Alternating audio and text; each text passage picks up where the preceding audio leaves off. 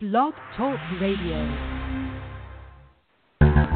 We are the heirs of that first revolution. Will a strong and united America still be a force for freedom and prosperity around the world? America has created the longest peacetime economic expansion in our history. We are the heirs of that first revolution. Good common sense and sound judgment of the American people and their essential love of justice. Hi, welcome to the Kudzu for May 10th, 2020. Uh, happy Mother's Day to all the mothers listening out there. And join me as always. Welcome, Catherine Smith. Greetings from Atlanta. And welcome, Tim Shiflett.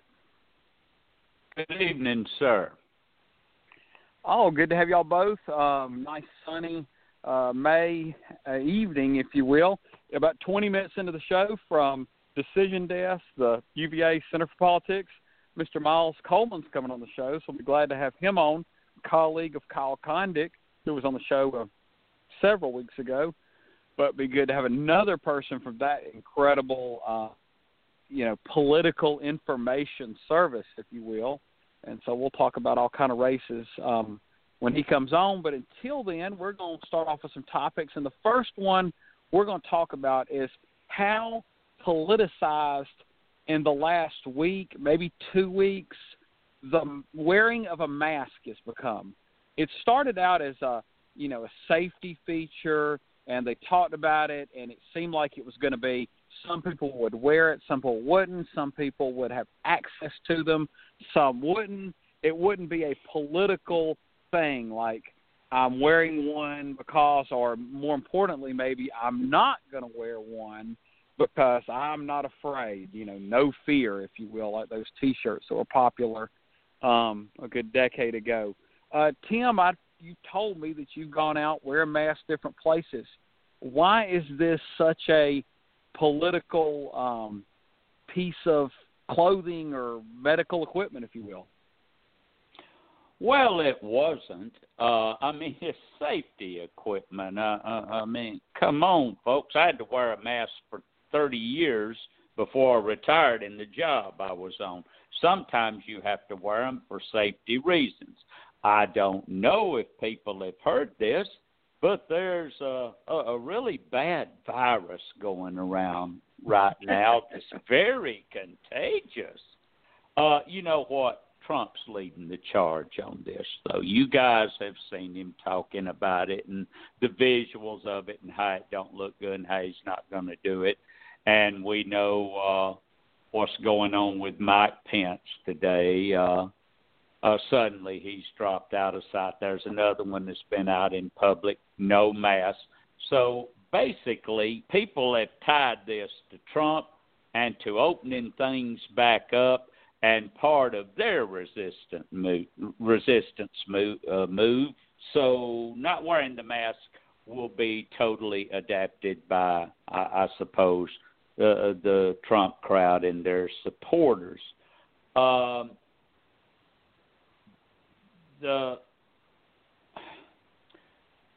the the on the on the map with with few exceptions and, and y'all y'all have seen the map the the less likely places to adopt the face mask uh, were areas that had voted for the president before, and the more likely are the urban areas where you really, really have to wear the mask, and they just happen to also be the more democratic areas. Uh, so it's breaking down along partisan lines. And folks, it really shouldn't. If you're listening to me, put your mask on if you go out in public. My goodness, do you just want to get this virus? And if you have it, do you just want to give it to someone else? Uh, why does everything have to break down into a partisan divide? Wearing a face mask shouldn't. My soap, my yeah, soapbox really, speech for the week. Yeah. Yeah, science and medicine shouldn't be uh, broken down partisan lines.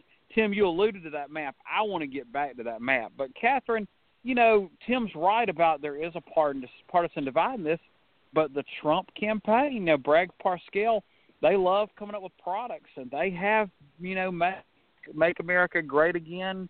Um, you know, COVID nineteen prevention mask.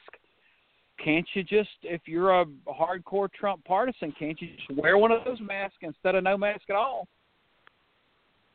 You think so? You think it would be, you know, something you'd want to wear? Um, I think there's, I think there's one other piece of this that um, Tim didn't mention, that we didn't mention in our pre-show either, is that I think there's some people who feel like, well, if they're out with their friends who they're spending time with or their family who they're living with, and they're not interacting with other people then they're safe because these are their.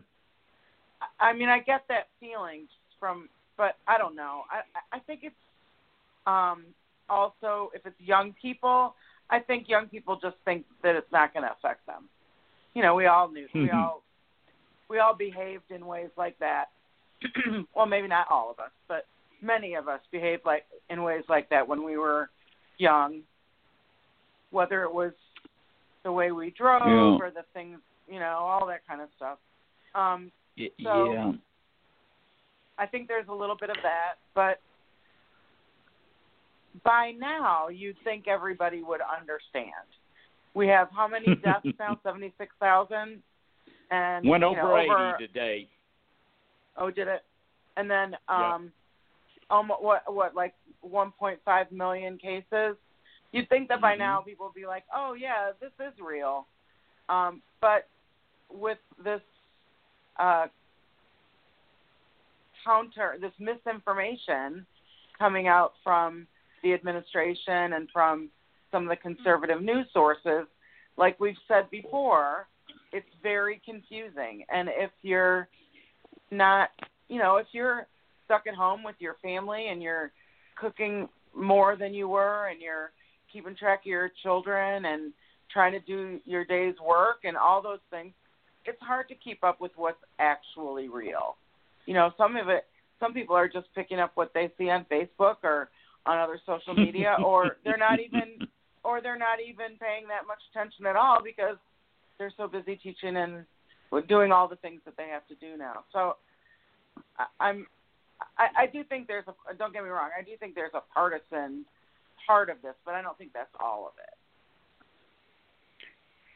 Yeah, I mean, Catherine, You you are right about teenagers and, and you know, like anybody that's in high school and college. I mean, that's what I guess high schoolers and college students are supposed to do. They're supposed to be reckless, and and that's just the deal. I'm talking about people that are older that seemingly should know better.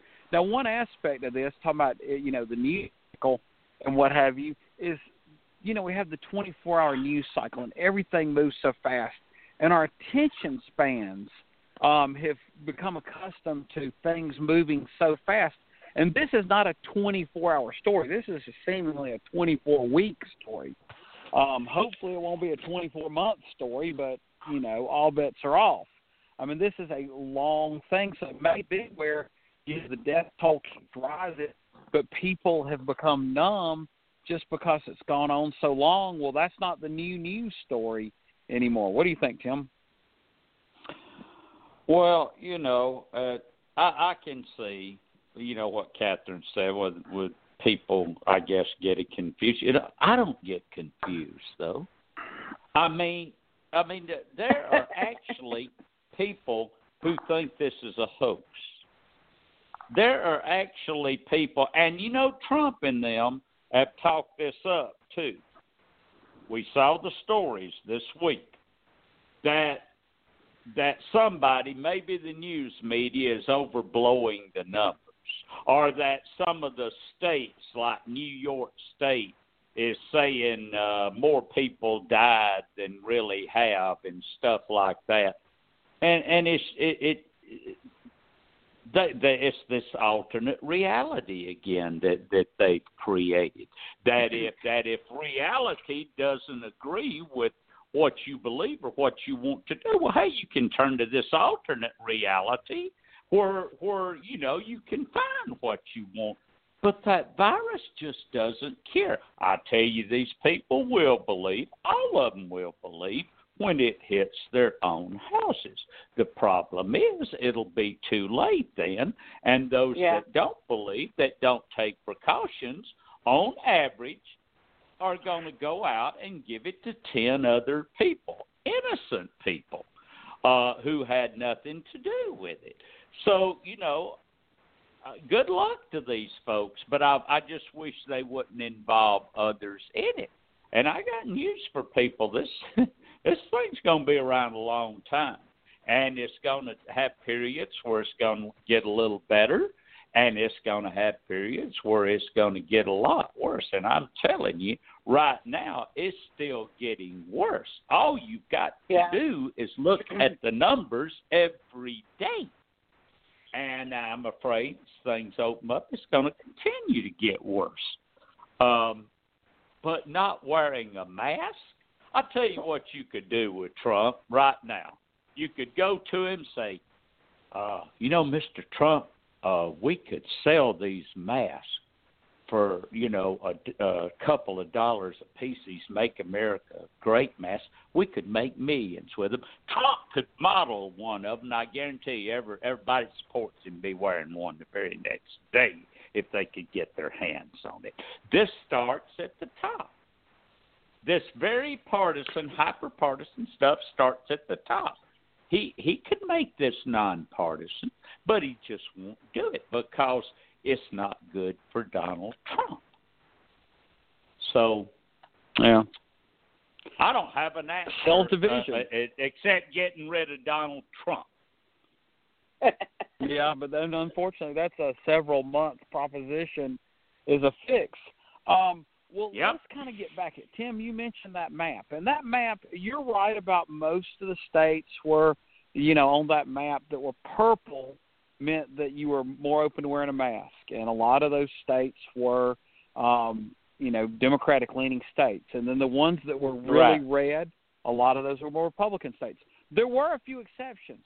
The A state few. of Georgia was a light lavender, not a red. It was it was more likely to wear a mask than average, and the state of Minnesota was a deep red in Well, that map. Well, Um, Catherine can tell you why because she lives in the middle of one of the main reasons Well, why. well, tell One me, of the very largest It- metro areas in the nation. Yeah. Well, Catherine, I mean, I, I I think I have my own reasons too. Catherine, what do you think?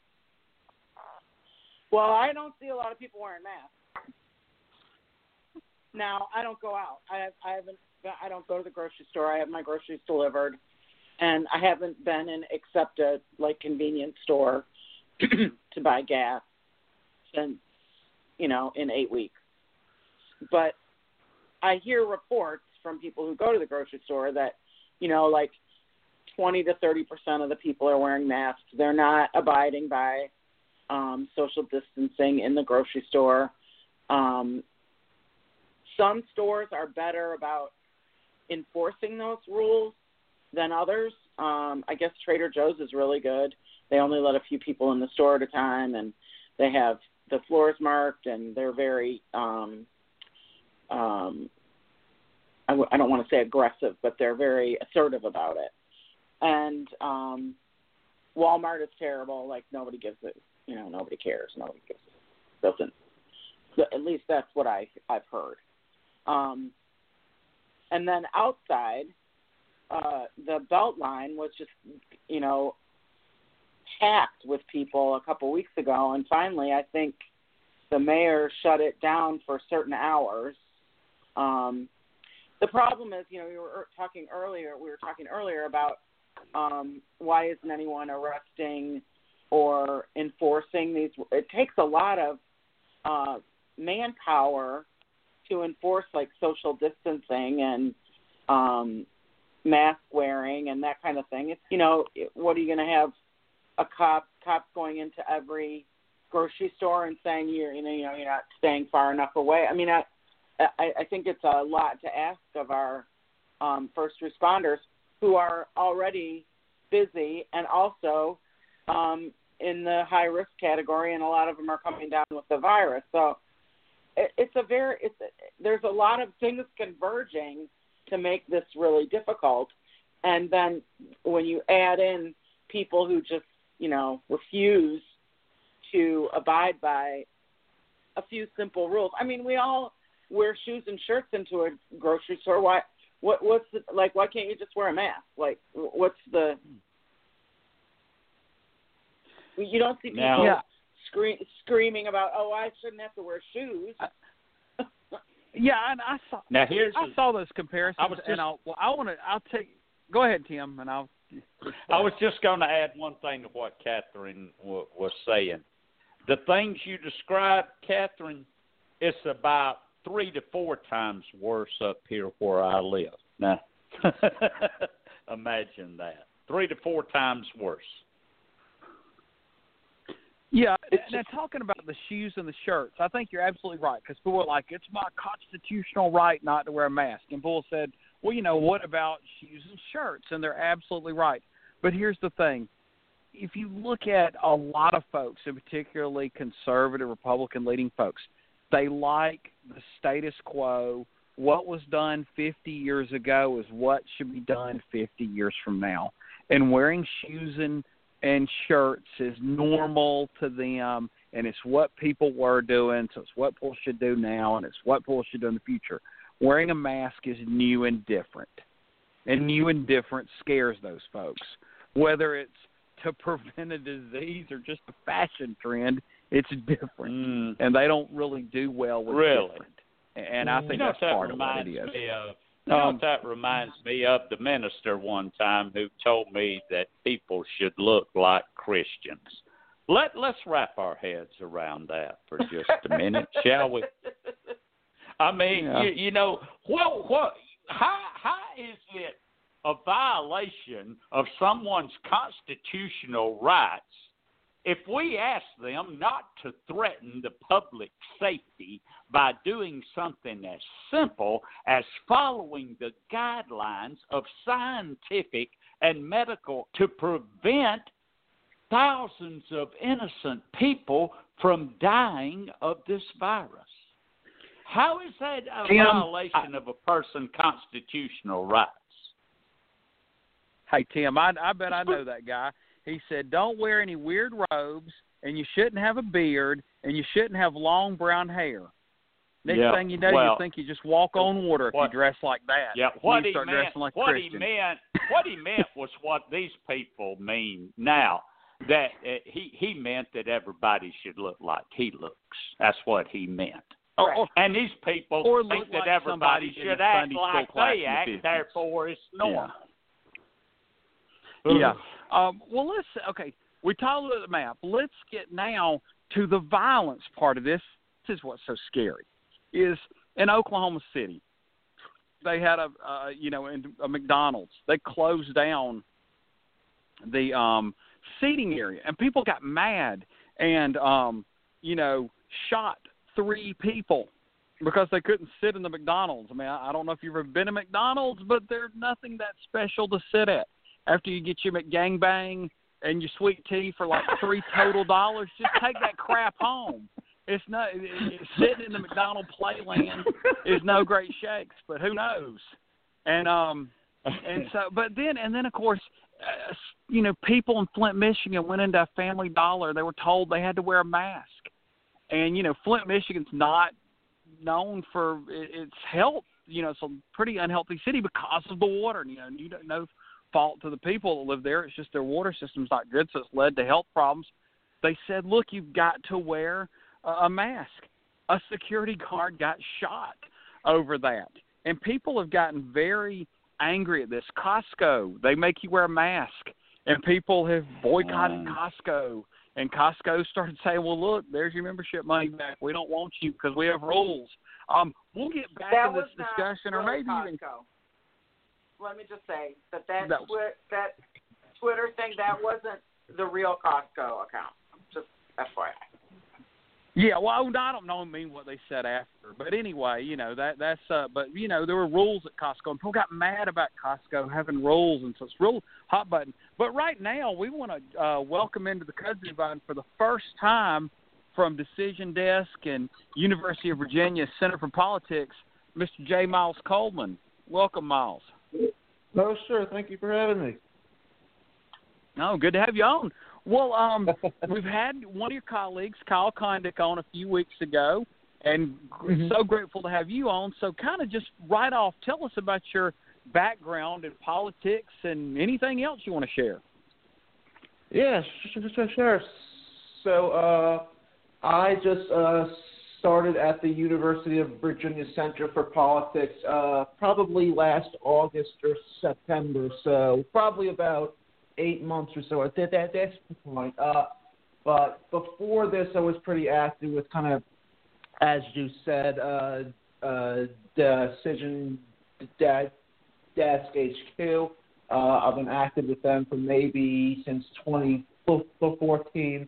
Uh, so, uh, but yeah, I'm uh, pretty active on Twitter, as you can. See, uh, I tell people like uh, election nights are kind of like my Christmas. That's uh, that's what I really like. To, uh, You're among that's what I would look forward to. So, uh, so yeah, so uh, basically, as I'm sure you, you know, what we do at the Crystal Ball is we uh, we track a lot of these key races across the country. We write write write about them. Uh, I'm kind of known as a political mapper. Uh, that's that's uh, that's uh, honestly one one of the reasons why I got my job. Uh, but no, we uh, we uh, we have we have a pretty good time uh, uh, tracking all the, the, these races and writing about that with to them. So uh, so it's great to be there. Yes, well, that's great, and, and we I've found Decision Desk recently and signed up for an account because during Oh, um, good. some of the special elections recently, I mean, y'all have the fastest data out there. Um, Oh yeah. you know, on, on a lot of these um, smaller races that are special elections. I guess I'll have to check in Tuesday, for instance. Um, but Yeah, I, yeah, we're all going to ask um, you some different questions about different races. Um, and I want to start off with the state of Iowa.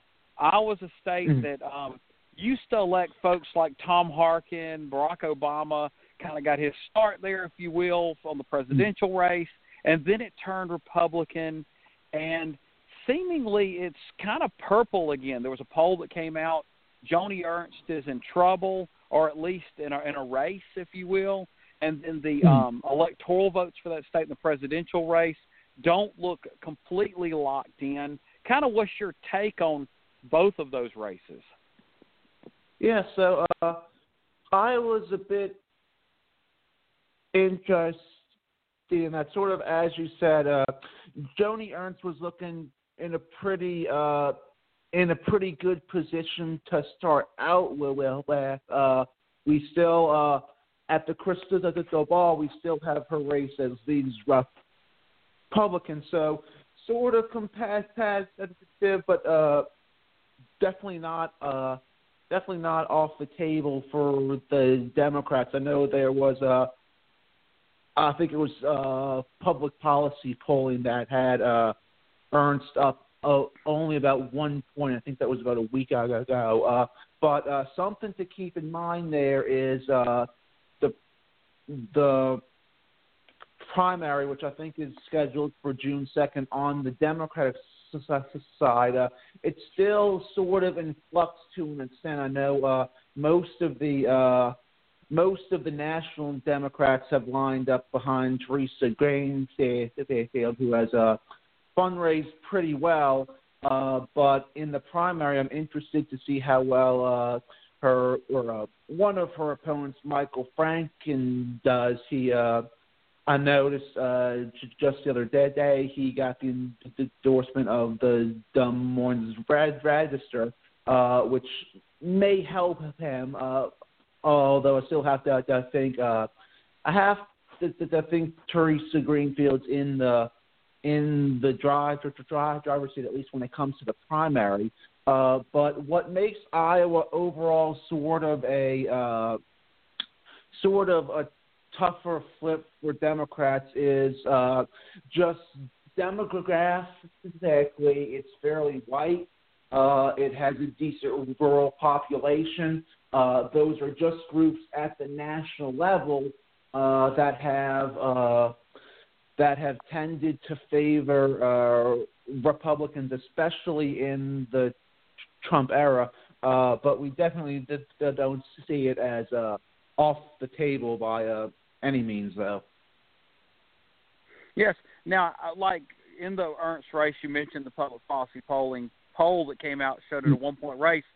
If you started to see, um, you know, four and five more polls that kind of show it within the margin of error, does it then change to toss up from leans Republican, or what do you have to see to maybe um, change the category? Yeah, it's it's uh, typically what kind of just what my personal criteria is. You know, maybe a few. Uh, if the race is close within a few uh, public polls, uh, we usually look at the uh, we usually look at the fundraising as as well. Uh,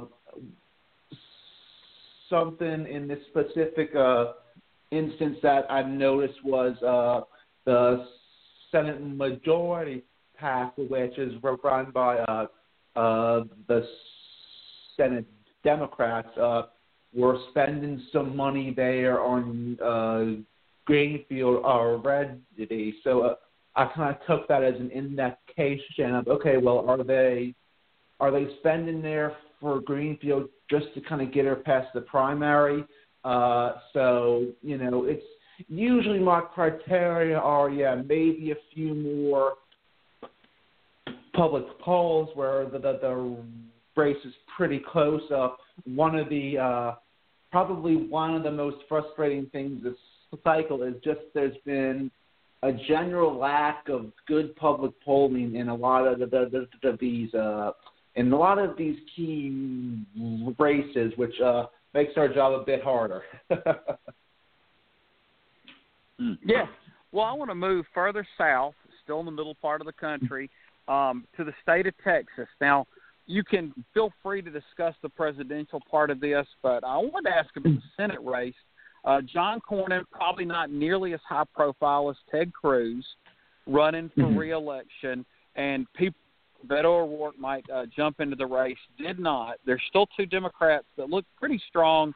Uh, you know, mm-hmm. vying for that nomination. MJ Hegar, who ran for House, who has a really good backstory, Iraq War veteran, um, campaigns in a pretty um, you know, in a good attention getting way. And then the mm-hmm. um, ex state Senate president for the Democrats, um, Royce West, he's also running. So I guess first have to have a primary, if you know about the primary, great. And then kind of either way, what are the chances of that nominee, um, you know, defeating John Cornyn? Yes. So uh, that race is a little interesting because uh, I was looking at uh, some of the polling from the primary, uh, Hegar looks like she's in the lead, although there are a decent amount of undecideds. Uh, what's interesting is uh, Hegar is kind of struggling with minority vote voters, which would make sense considering Royce West is uh, he's African American. Uh, but what was interesting in 2018, even though Beto O'Rourke came pretty close, uh, he really struggled with turning out African Americans and and Hispanics.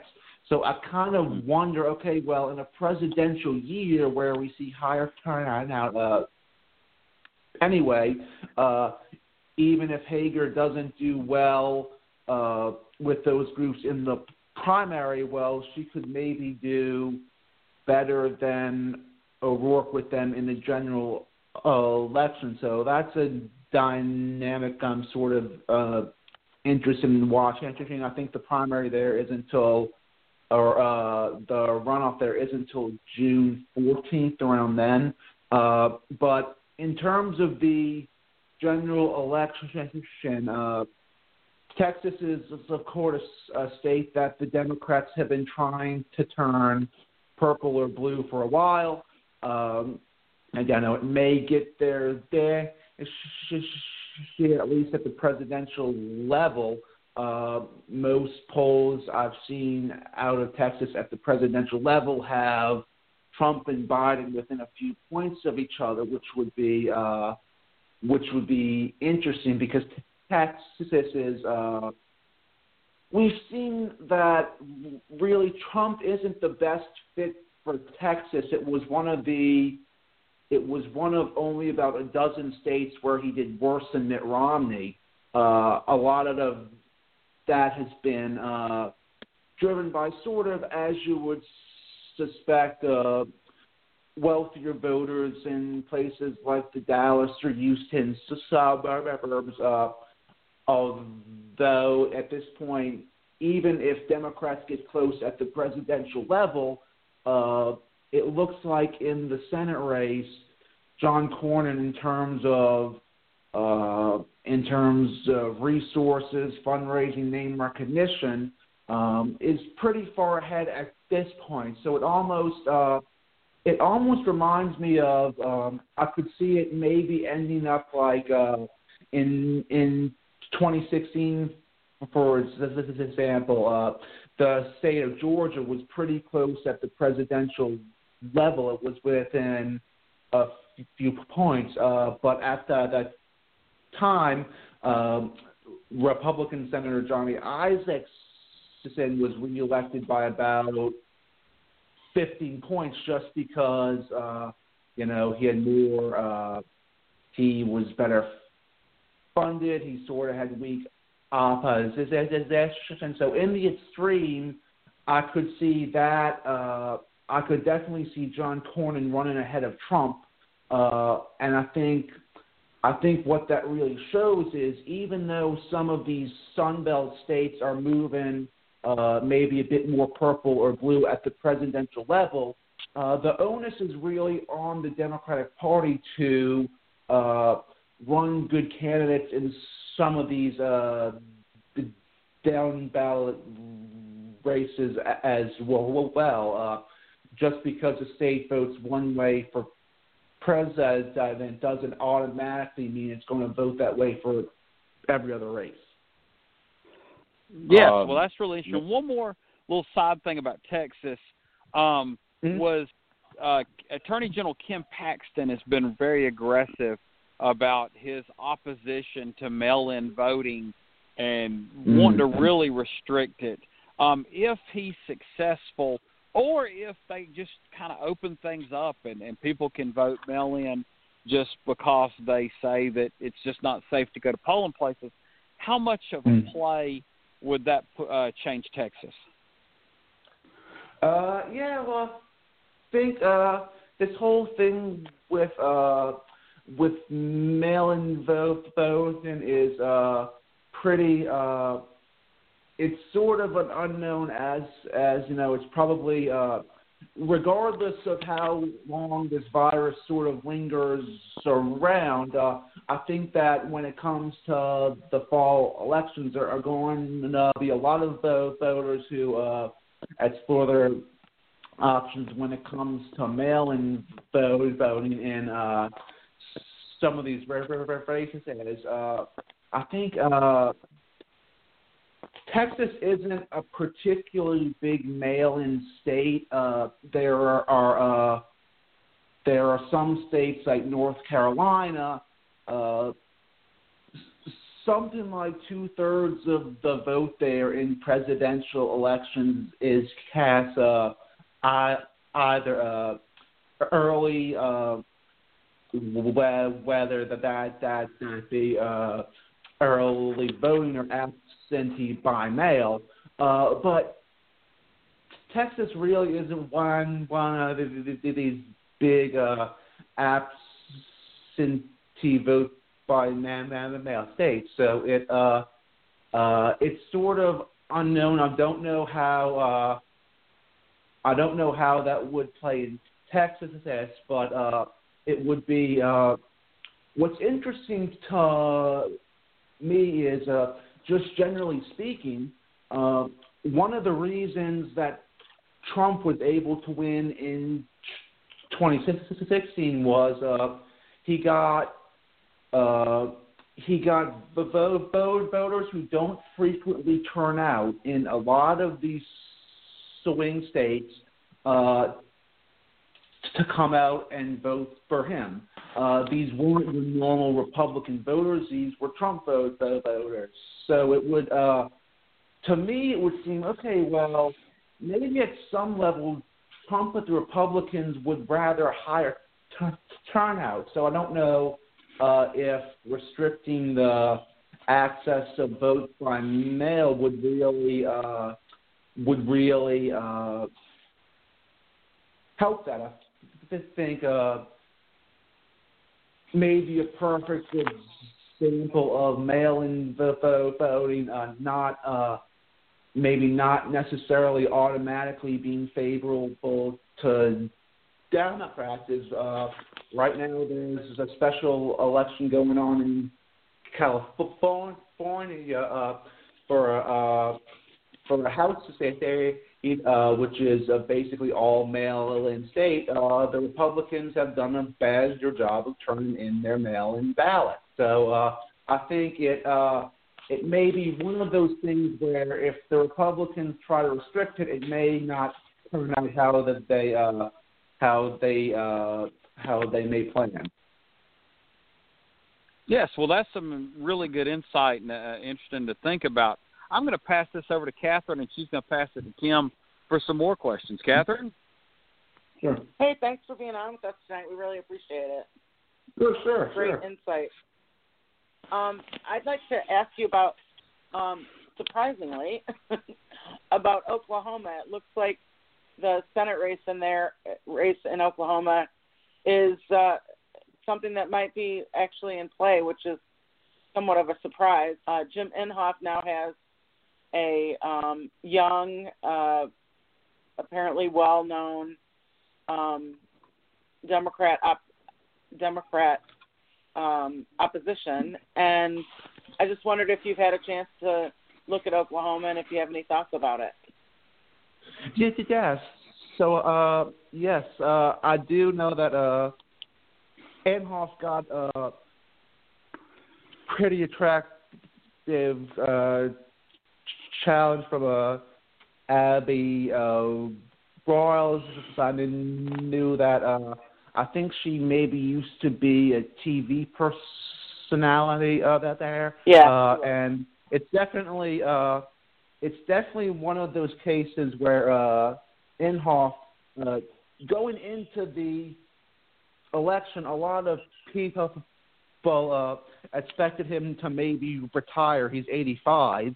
Uh, Mm. so it's like I can definitely see it where uh, I can definitely see it being one of those cases where Inhofe, as uh, someone his age, may be a bit rusty on the campaign trail. Not saying he is, uh, but I can definitely see uh, that being a state where, uh, assuming Broyles is the Democratic nominee, uh, she could probably run decently ahead of whatever Joe Biden get, gets in the, the, the state. Uh, just because, okay, well, it's it's. Uh, I think in 2016, Trump won Oklahoma by something like 30 points. Uh, so it's a pretty red state, uh, which you know, just the just the partisanship of the state of the, the, the alone makes it pretty securely Republican uh, for our purpose, as that says. Uh, but I can see uh, I can see Broyles running decently ahead of the Democratic ticket just uh, just from her strength as a candidate and uh, sort of just the nature of her opposition. Uh, what would uh, it would even though it's not uh, one of the top Senate contests uh, per se, uh, when it comes to the House uh, race, is the uh, the only competitive race there is the uh, fifth congressional district, which is based out of Oklahoma City. Uh, I know that that uh, Kendra uh, Horn is probably going to be in a close race as well. So uh, the fact that the Democrats are making a pretty serious effort when it comes to the Senate race, uh, that could help Horn further down the ballot as well. Oh, that's really interesting. Well, thank you very much. I'm passing it to Tim now. Tim? Um, good evening, sir. Thank you for being with us tonight. Um, yeah. Let's go way up to the great state of Montana for a minute. Uh, when uh, Governor Bullock entered the Senate race, it was felt that the Democrats had a candidate who could really give Senator Daines a run for his money and maybe flip the seat. But at the same time, we're talking about a state that Donald Trump, if memory serves correct, won by like 20 and a half points. Yep. So mm-hmm. is flipping that seat uh, uh, really a realistic hope?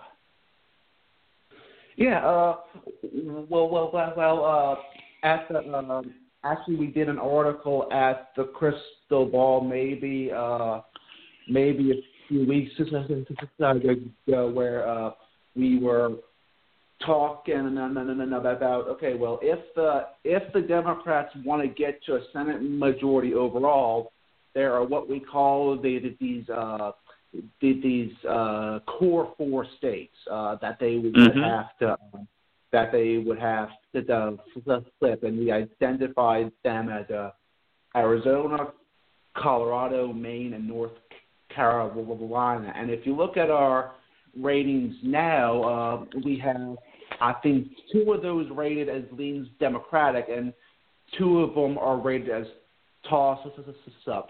So uh, mm-hmm. the Democrats are basically uh, at even money or better to flip those four seats. If there was one contest outside of those four uh, that I would probably peg as the Democrats' best chance to flip out that seat, uh, I would say Montana. And I would say that for a few reasons. Uh, first, uh, that all, uh, basically since this uh, since the coronavirus has sort of become a national pandemic, uh, politically the biggest beneficiaries have been the governors. Uh, uh, basis basically, the uh, the poster child for that is pretty much Andrew Cuomo. Uh, you know, uh, before this whole thing uh, kind of came to a head. He wasn't especially popular. Uh, now every day he's on TV. His approvals have gone uh, have gone way up, and it helps that the Democrats in that Montana race uh, they happen to be running the governor of the state, who's uh, pretty popular as well. Uh, I know there was uh, in this last week there was a poll out from uh, Montana State University, and it had uh, Governor Bill Bullock up, I think, something like 46 to 30 to 39 um, over Republican Senator Steve Daines. And I did notice if you looked at uh, what their approval ratings were, uh, Bo Bullock had something like a 70% approval rating as a Democrat in Montana. Uh, if you look at what Senator Daines' approvals were, his were made, I think he was around like 48% or something like that. But I think uh, the fact that the Democrats are running a governor in that race helps us that. Um, uh, maybe another thing that helps the Democrats in Montana as well is uh, in these re- uh, in these smaller states, it's easier for candidates to work on a retail type of basis. Uh, Mhm. What I mean by that, that in uh, in a lot of these larger states, like uh, Texas, for example, tends to be uh, tends to be more expensive. Uh, it's harder to get your name out there, and it just with a lot of these larger states, uh, they tend to vote more like uh, how they vote at the presidential level, regardless. Uh, with a state like Montana, it would be easier for, even though it's a red state, uh, for a Democrat like Steve Bullock. It's pretty. Uh, the fact that it's smaller state, he probably knows most of his voters on a first name basis, so that they are probably more uh, willing to vote for him. Uh, I mean, a perfect sort of uh, example of that dynamic is if, uh, you know, thinking back just to the 2018 midterm elections, uh, some of the dem- Democrats that most outperformed um, what Hillary Clinton got were the ones like uh, Joe Manchin, Heidi Heitkamp, uh, these Democrats that are from smaller states. And uh, maybe another uh, another interesting quirk about Montana is uh, even though it's Republican at the uh, at the presidential level, uh, it tends to favor uh, Democrats in a lot of these Senate races uh, as well. I mean, a perfect uh, a perfect example of th- that is uh, basically uh, since the 17th Amendment established the direct election of sa- senators, starting with I think the 1914 elections. Uh, Steve Daines was the first Republican Montana ever elected to that that that, that seat. Uh, so uh, wow. basically, before Steve Daines came along in 2014, uh, that seat was in Democratic hands for 100 years. Uh, so wow. Montanas have have been willing to make these uh, willing to make these distinctions between the presidential and senatorial races. It says, uh, but at the crystal ball, we're still keeping it as leans Republican, uh, just because there are a few Mhm. sort of uh, a few sort of factors that still help uh, Senator Daines, and uh, one of that that was just okay. Well, uh, governors across the con- country, like uh, Governor Bullock, uh, they've gotten a boost to their approval ratings, which has helped them in some of these uh, some of these races. But how long is that going to last? We really don't know. And just sort of what I was alluding to earlier, yes, they've uh, Montanans have split their tickets in a lot of these Senate races, uh, but you know, are they still willing to, to do that? That I mean, a perfect uh, a perfect example was uh, in uh, in 2016. Uh, basically, uh, every state that had a Senate election in 2016 voted the exact same way for president and Senate. That was the first time in history uh, that that's happened, and that really speaks to uh, really how polarized we've become as a nation. So uh, Mm. we sort of see it as yeah, the Democrats probably got their best possible candidate, uh, but uh, at the end of the day, it's still uh, it's still a Republican state, and uh, he's going to need to get a lot of uh, crossover support from Trump voters. Uh, I mean, not Mhm. to say uh, not to say it can't be done because you know thinking back to the 2018 midterms, uh, I think Trump kind of threw everything he had at Jon Tester, but Tester still held on. So uh, mm-hmm. it uh, it can be the, the, done, but it may be one of those races where okay, well maybe uh, before moving into a toss up, we would maybe need to see uh, a few more polls or something like that. Okay. I want to ask you one more question, then I'm going to throw it back to David to close the segment out.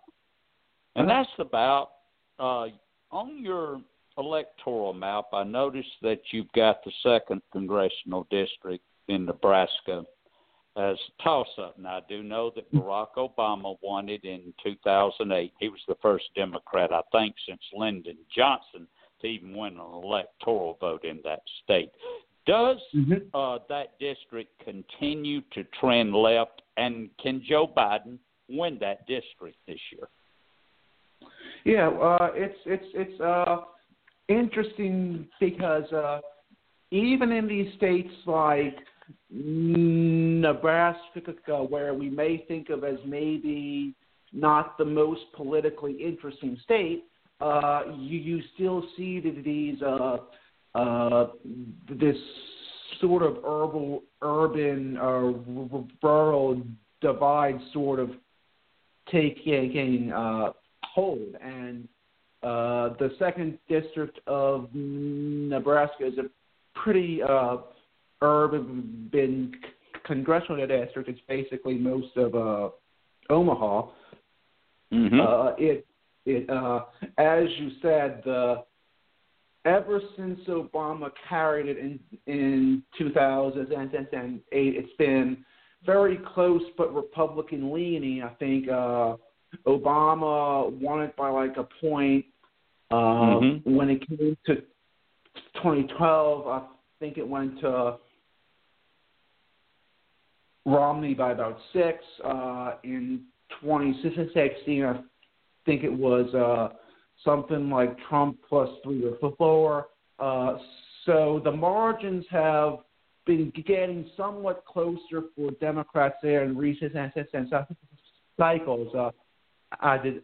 I uh, at the Crystal Ball. I did an article call uh, back earlier this year where uh, said that, that how uh, how uh, Maine and Nebraska uh, split their electoral votes and how uh, how they've gone in some recent statewide races. Uh, what I thought was interesting was uh, in the 2018 elections, uh, Republican Governor Pete Ricketts uh, won overall by about 20 points, uh, but he would have not carried the second congressional district. So I think uh, it hmm. definitely. Mm. Uh, it definitely can be won by the, the, the Democrats, uh, but for me, it's almost a question of okay, well, if I'm uh, if I'm the Biden campaign, uh,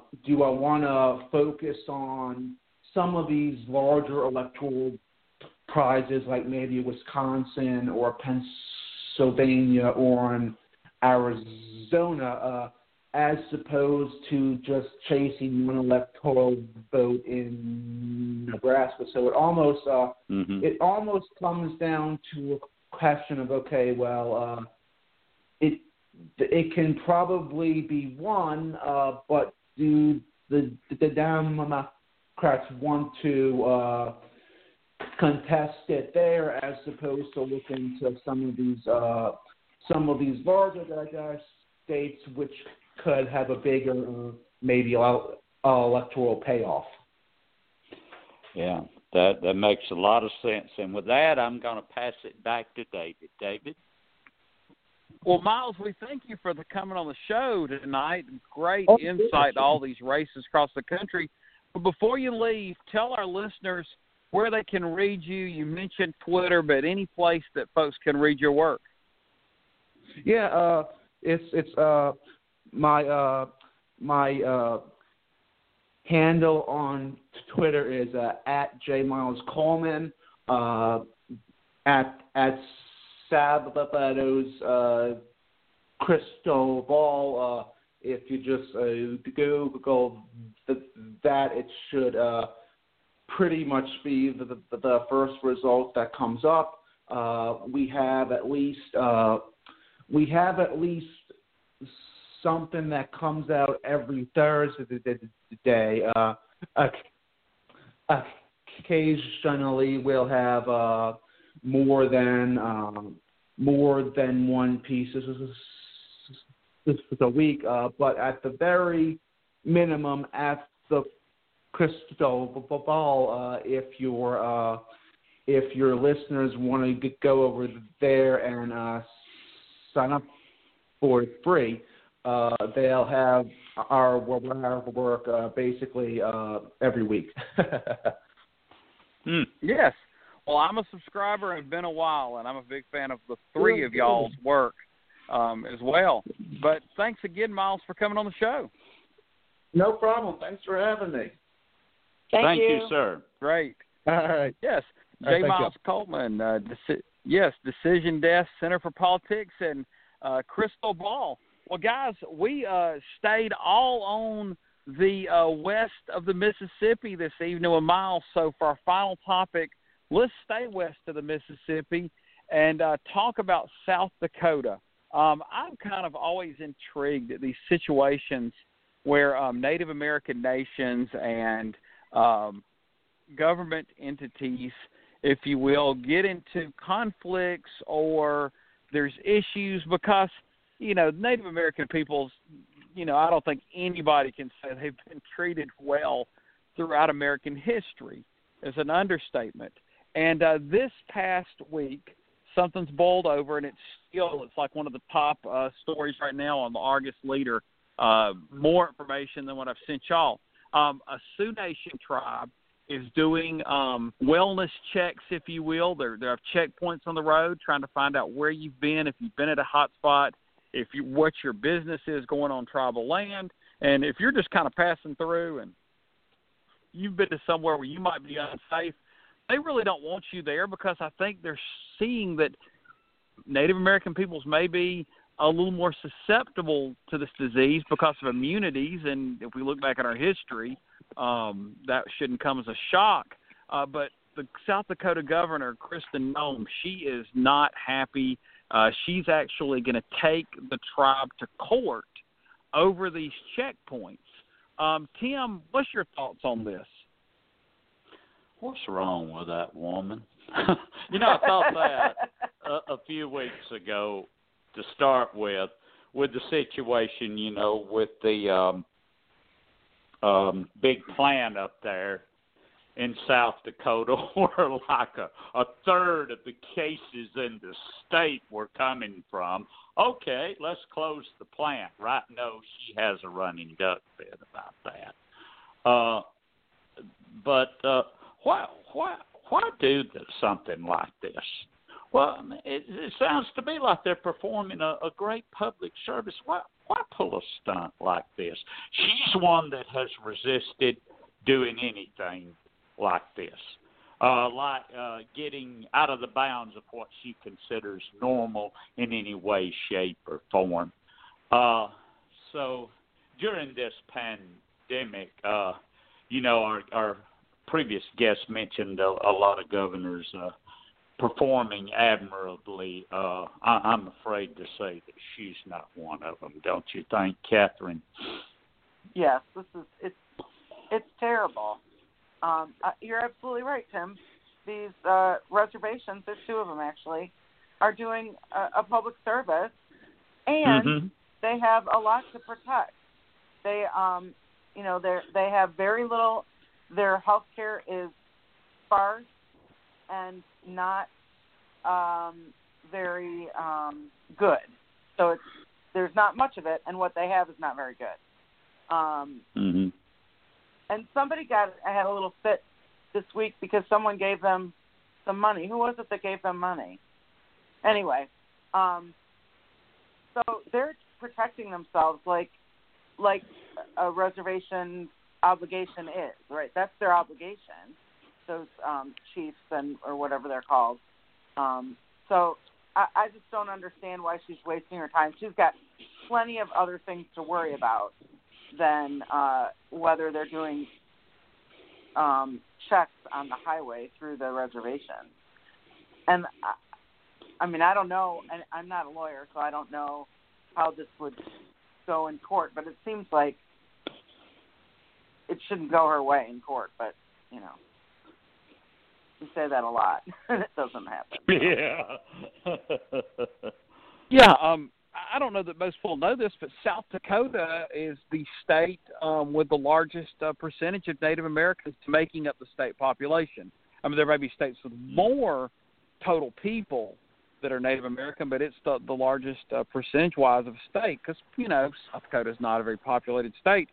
I've actually driven from Sioux Falls all the way across to Rapid City, then got back on the road and went um, uh, Devil's Tower in Washington State, or I'm sorry, uh, Wyoming, across the state line. So I've driven across that entire state. I can tell you firsthand, and this is in summer, which is probably a little bit busier.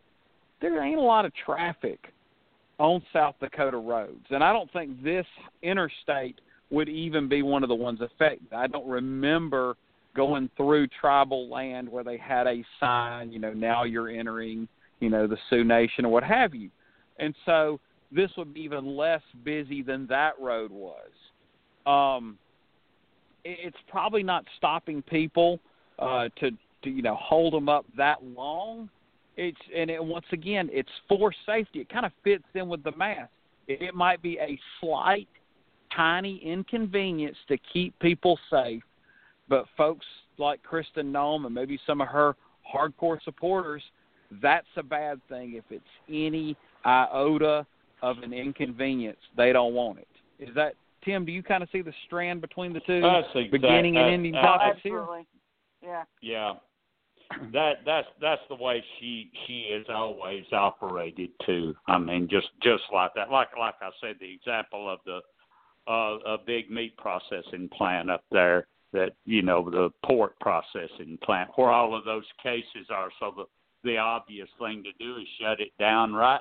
No, not according to her. She just had a running duck fit about it. So. Uh, And, and the plant up there, Smithfield, they actually wanted to close. Right. I mean, if Right. the business, the people that are going to be out the money are saying we need to close. Um, that's the problem. Like here in Gainesville, um, there's been a big outbreak. There's a lot of chicken plants, um, and we're starting to see Right. problems with supply chain. I read that Wendy's, one in four Wendy's is out of ground beef. Um, Yeah. And then they're also having other issues at Wendy's with the supply chain. I believe, based on a, a drive-through I went to, may have been lettuce. And so that goes back in, Catherine, to the economy. If people can't get the products to sell, whether or not you say open for business or not, you can't do business, can you? Right. Oh yeah. Yeah.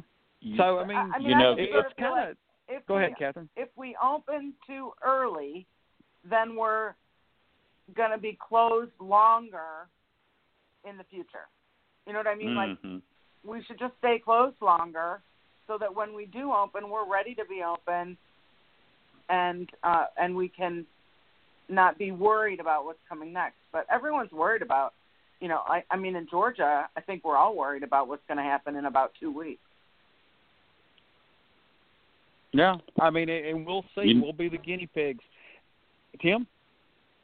I was just going to say, at some point, everybody's got to sit down and just ask the question: How how much is a human life worth in this country? Right.